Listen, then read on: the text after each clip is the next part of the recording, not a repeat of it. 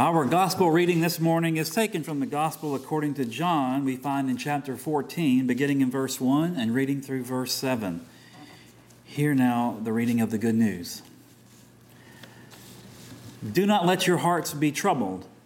Believe in God, believe also in me.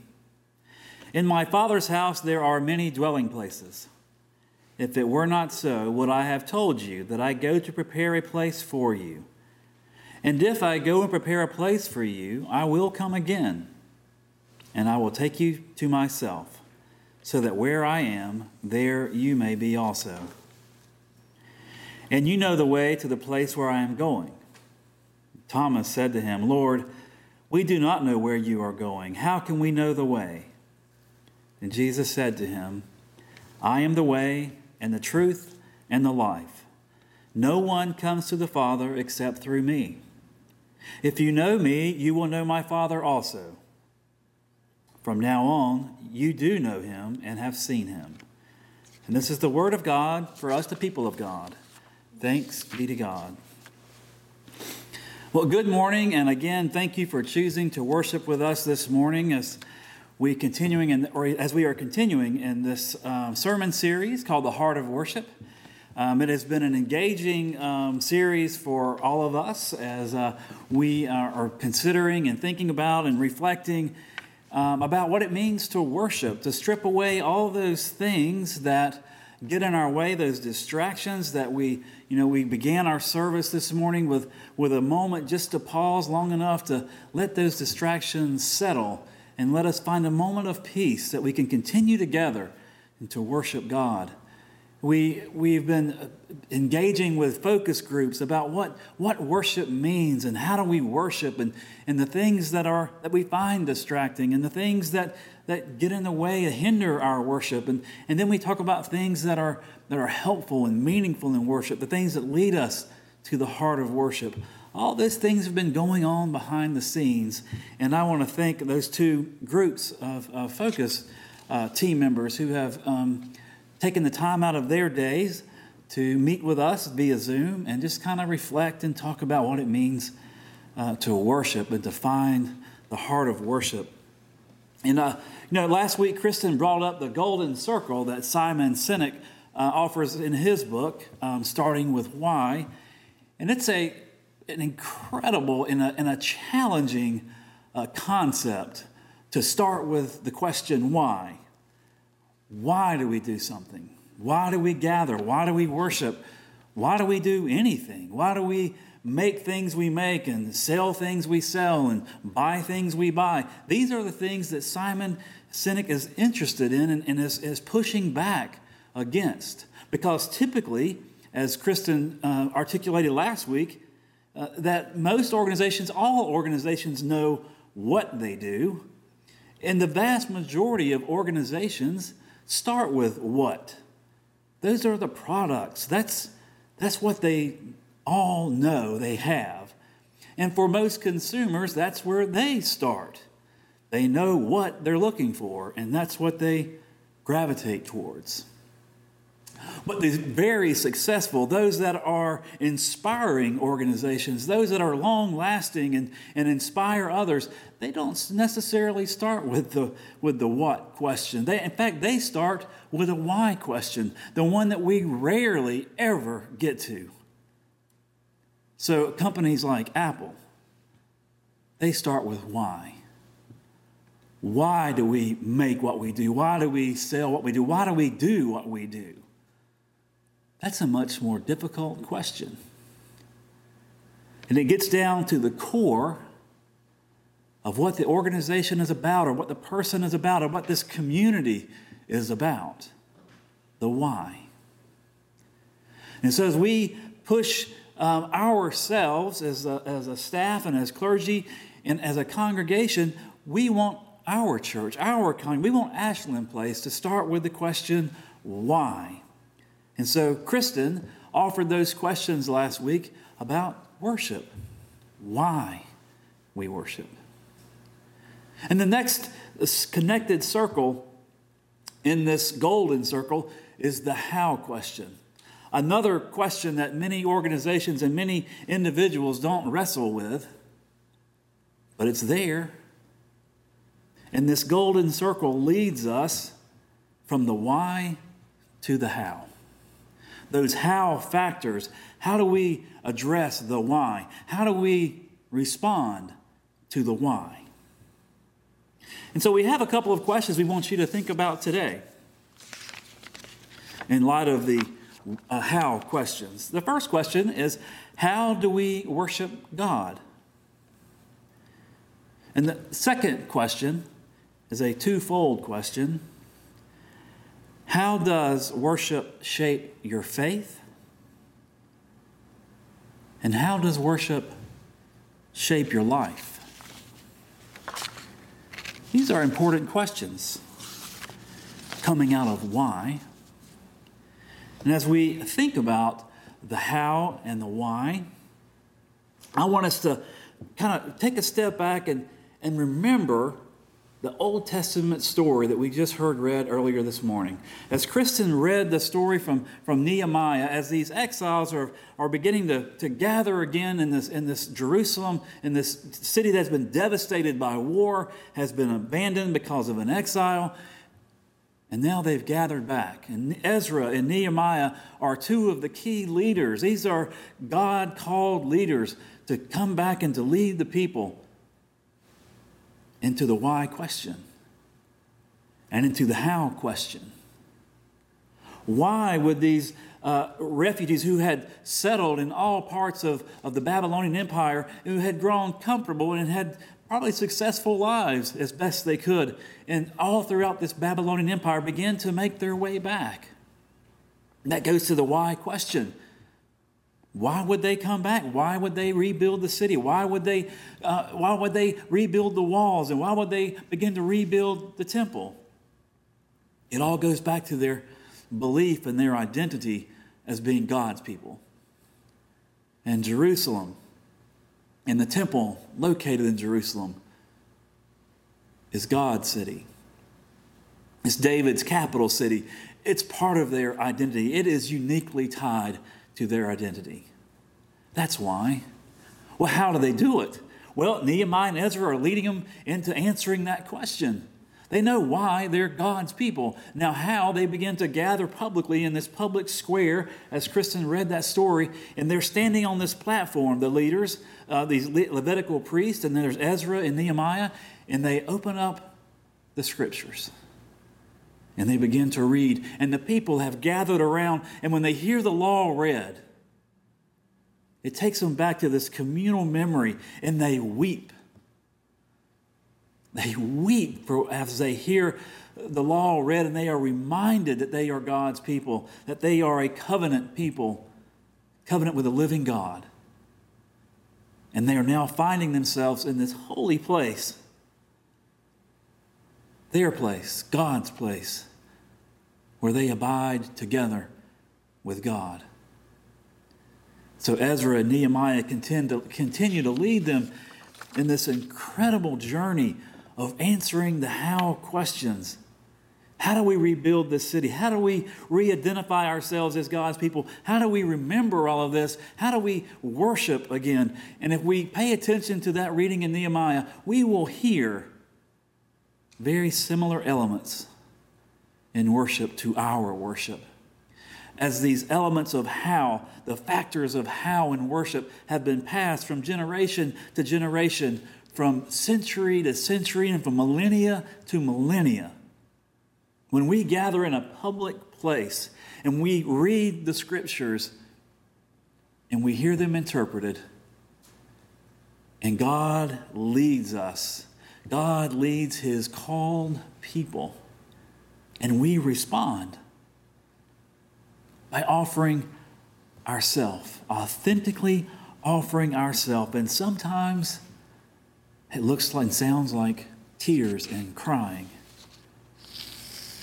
as we remember God's covenant with us and as how, how, how we, as a people, as humanity, have broken this covenant. These are the why and the how questions and the factors that are at play in the, in the Nehemiah story. These are the factors that we are uh, employed with every moment in worship. Why and how? As I think about the why and how questions, I, I, I go back some years ago, and, and this has been a almost a haunting, it's a, it's a, it's a wonderful and pleasurable memory, but it's almost haunting at the same time. My, my daughter, our daughter Ellie, um, loved theater, still does love theater. In fact, she's studying the Master of Fine Arts now. But when she was a young girl, she was in her first production, first play, and it was The Wizard of Oz. And it was put on in Dothan, Alabama at the, at the Dothan Opera House, and, and um, they rehearsed at a community center. And, and there were lots of children involved and lots of adults that were actors, and, and there were directors and the production teams and, and um, support staff and teams that were all part of this uh, community theater.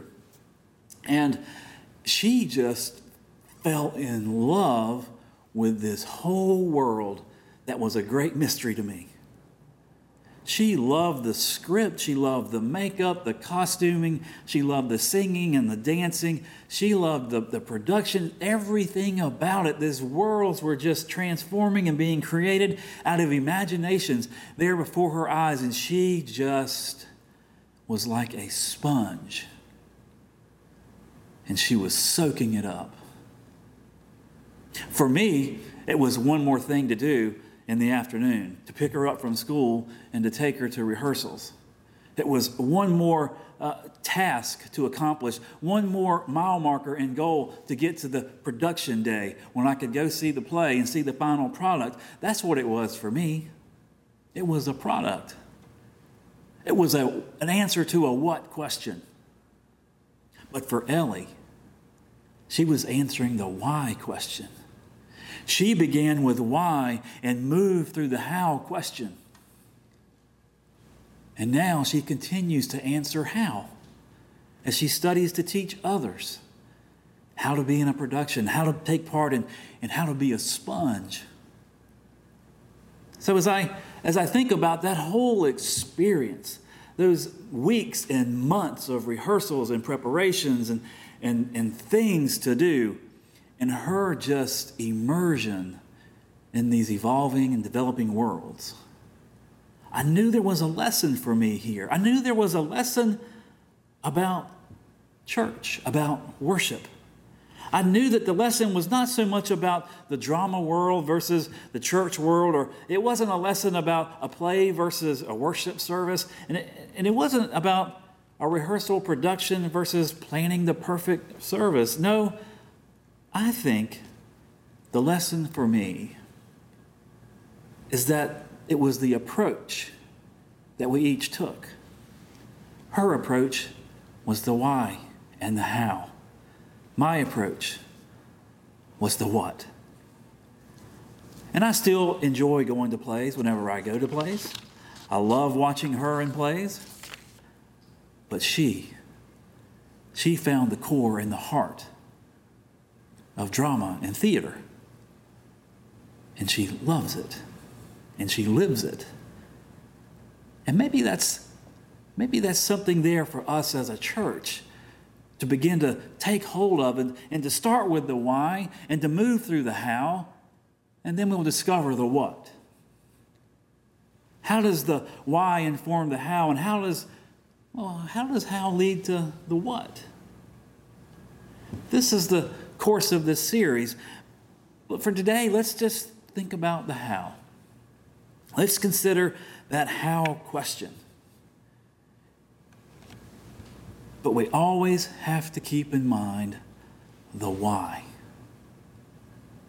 We can't address the how factors and lose sight of the why because the why is so informative.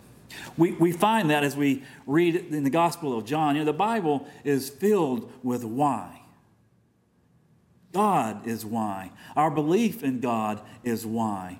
Our belief in God that we is revealed in, in Father, Son, and Holy Spirit, the, that is revealed in Jesus Christ as He lays out in chapter 14, as is laid out through the New Testament.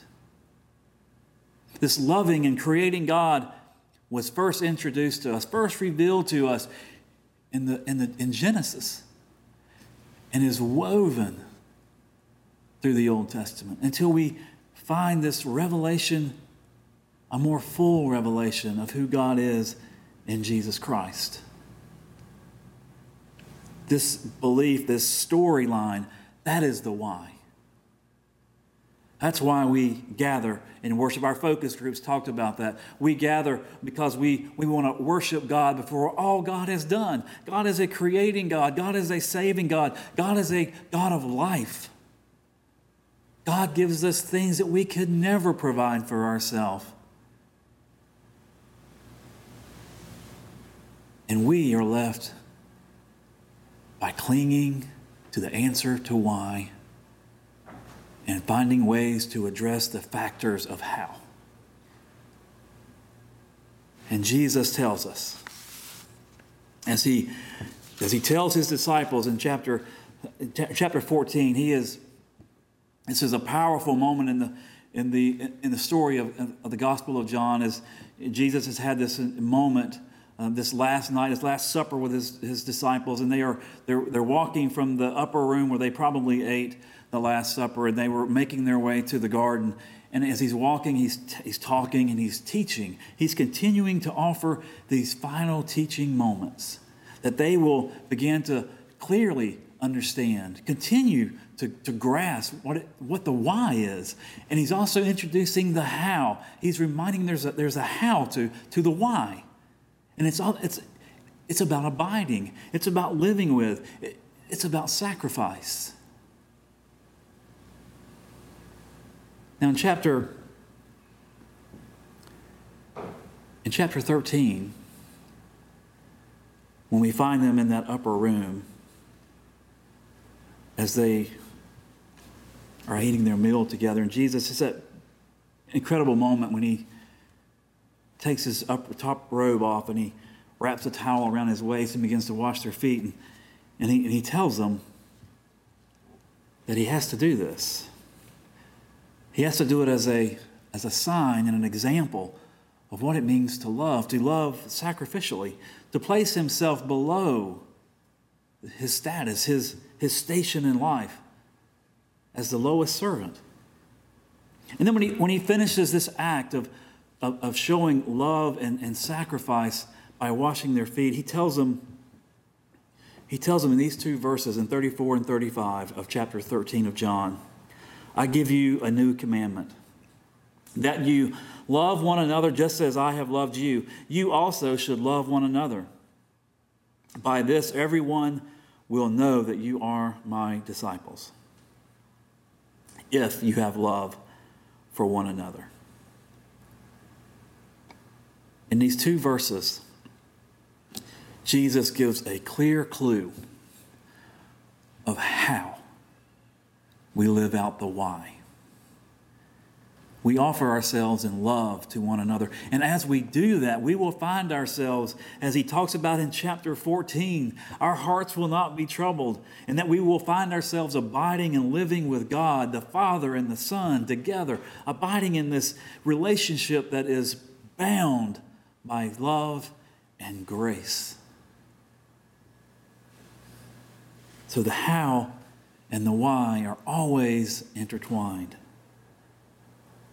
But to get to that why, our belief in this creating and redeeming and saving God, this God of love and grace, to have that, that belief that we can that we can abide with this God, that we can have a life with this God that is so interconnected.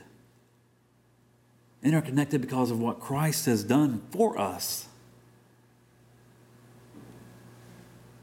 We do that by belief, and our belief our belief leads us to love and to offer that love to one another. And when we do that, people will know, the world will know that there's something different about this community, about this organization, about this congregation, about this church. And that's why our focus groups could talk about how warm and welcoming and inviting our worship services are. And that's how they can, they can talk about how, how we are uh, accommodating and accepting. We have different, multiple worship services that, that meet different needs. And that we can experience the how and the why together when we take communion together, when we recite the Apostles' Creed. Those are the elements of worship that allow us that, that allows the how that points back to the why. Our response, our faith in the one true God that calls us out to be a different people, a separate people. We are separate when we believe and as we love. And maybe that's the answer to the how question. That's always pointing back to the why question.